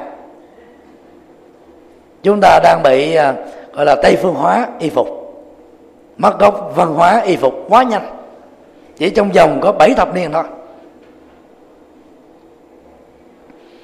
Về pháp phục á, có một điều rất đau lòng. Những cái pháp phục do Việt Nam chế tác á, thì dành cho chú tiểu dành cho các sư cô dành cho các thầy mới tu như là chiếc áo Nhật Bình mà tôi và các thầy ở chùa giác ngộ đang mặc đây được quy định cho chú tiểu, cho các sư cô, cho các thầy trẻ thôi. Đây là chiếc áo dựa vào cung đình Huế, có tuổi thọ khoảng 90 năm tại Việt Nam, thể hiện cái sự độc lập khỏi Trung Quốc về pháp phục. Rất đáng được đề cao và tán dương. Ngày 2 và 3 tháng 7 2016 tại chùa Yên Phú, ban văn hóa trung ương phối hợp với ban nghi lễ trung ương của giáo hội phật Việt Nam tổ chức à, hội thảo quốc gia văn hóa Phật giáo Việt Nam là đa, hợp nhất trong đa dạng. Thì tôi có viết một cái bài được yêu cầu, đó là bản sắc hóa pháp phục Việt Nam. Nó gồm 20 trang, phổ biến trên à, đạo Phật ngày đến cơm. Quý vị có thể vào trong Google search là nó ra. Thì tôi đã chứng minh trong lịch sử phát triển đó, thì Việt Nam mình nhập cảng nguyên si, cái pháp phục của Trung Quốc. Chiếc y, các thầy đang mặc là của Trung Quốc. Chiếc hậu, các thầy đang mặc là của Trung Quốc. Áo tràng là của Trung Quốc. Chỉ có hai thứ không của Trung Quốc thôi. Đó là áo Nhật Bình và áo áo à, áo áo áo cánh vạt hò hay còn gọi là áo vạt khách hay là áo vạt hò là của Việt Nam. Chúng ta nên đề cao hai cái pháp phục này. Và tôi kêu gọi giáo hội đó là sớm, tức là tổ chức thi, sáng tác mẫu mới cho pháp phục của tu sĩ gồm y, hậu, áo tràng, áo thường phục, để thay thế những cái chiếc áo pháp phục ảnh hưởng từ văn hóa trung quốc và chúng ta cũng cần có một cái màu đồng phục để nhìn vào màu đó, chúng ta biết rằng là đây là tu sĩ việt nam. Một thâm niên qua đó khi đi à, tham dự các hội thảo quốc tế về sắc liên hợp quốc thường đến phật giáo thế giới, thì tôi đều mặc cái áo nhật bình này. Người ta nhìn vô biết là việt nam liền. Còn mặc các áo tràng, ta tưởng là sư trung quốc hết. Cái đó là điều khó thể chấp nhận được về vấn đề bảo tồn văn hóa và bản sắc việt nam trên thế giới được. Và áo tràng của các phật tử đang mặc cũng là của trung quốc. Cho nên à, vừa qua là đã nhờ à, à, à, chế tác cái à, cái pháp phục cho phật tử. Thì áo dài của các phật tử mặc ở chùa giác ngộ đó là nó mang tố chất việt nam. Cái cái cái nút này nút qua qua mai phải không? Đó là hoàn toàn việt nam. Nó rất là lịch thự. Nó không có cách biệt giữa cái áo tu và áo tại gia bên ngoài đời cho nên quý vị có thể mặc áo này với cái màu à, đa chủng về chủng, chủng loại đi ra bên ngoài mà ta tưởng là một cái mốt thời trang. Còn khi vào chùa á thì chúng ta mặc màu lam rất là đầm. Chị em phụ nữ mà 60 tuổi mặc áo này nó trẻ đi 10 tuổi. 80 tuổi mặc áo này nó còn lại là 65 tuổi. Còn áo tràng á, thì vẫn chưa phá cách hết thoát khỏi Trung Quốc một trăm phần trăm được. Thì nó có cái biến cách. Thì chúng ta thấy là là đang sử dụng tại chùa tương đối là là là tạm chấp nhận được. Thì tôi đề xuất ờ, với giáo hội là tổ chức những cái thi sáng tác mẫu pháp phục cho phật tử, phải khác với pháp phục của tu sĩ. Hiện nay đó, áo tràng của phật tử miền bắc giống hoàn toàn với các đại đức, thượng tọa, hòa thượng, không thể chấp nhận được. Còn áo vạt hò và khắp của các phật tử tại gia mặc hoàn toàn giống tu sĩ ở ba miền cũng không thể chấp nhận được. Không có tôn giáo nào ngoài phật giáo bị tình trạng này. Áo linh mục thì tín hữu thì chúa giáo không mặc được. Áo của giám mục, các linh mục không mặc được. Áo của hồng y, các giám mục không mặc được. Áo của giáo hoàng, toàn bộ giáo sĩ từ hồng y, giám mục, tổng giám mục linh mục không không thể mặc được. Chúng ta phải có những cái quy định đó. Để khi nhìn vào ta biết là vị này là ở vai trò nào. Nó phải có cái sự cách biệt. Cái này không nên xem đó là cái cố chấp. Mà nó là cái quy định về văn hóa để giúp cho các phật tử không lẫn lộn. Chứ bây giờ nha à, một cái vị cư sĩ 60 tuổi trở lên tướng cao một m bảy mới xuất gia làm chú tiểu ngày đầu thôi. Các phật tử đi chùa tưởng là hòa thượng tại tướng điển trai cao ráo già nua. Nhưng mà thực ra mới chú tiểu có ngày thôi. Vì không không có có một cái tiêu chuẩn gì để nhận nhận biết cái khác biệt đó về hình thức. Và điều này chỉ có phật giáo có thôi. Chúng ta phải mạnh dạn cải cách đó. Kính thưa à, các quý phật tử nhân việc à, tòa trọng tài đã phán quyết ờ, vụ kiện Philippines thắng Trung Quốc về cái ờ, chủ quyền lịch sử ở biển Đông. Thì ờ, tôi mở rộng bài giảng qua vấn đề độc lập khỏi Trung Quốc về văn hóa. Và đây cũng là cái gì mà tôi nói đầy đủ hơn, những điều mà tôi nói rải rác trong khoảng ba chục bài giảng trong thời gian qua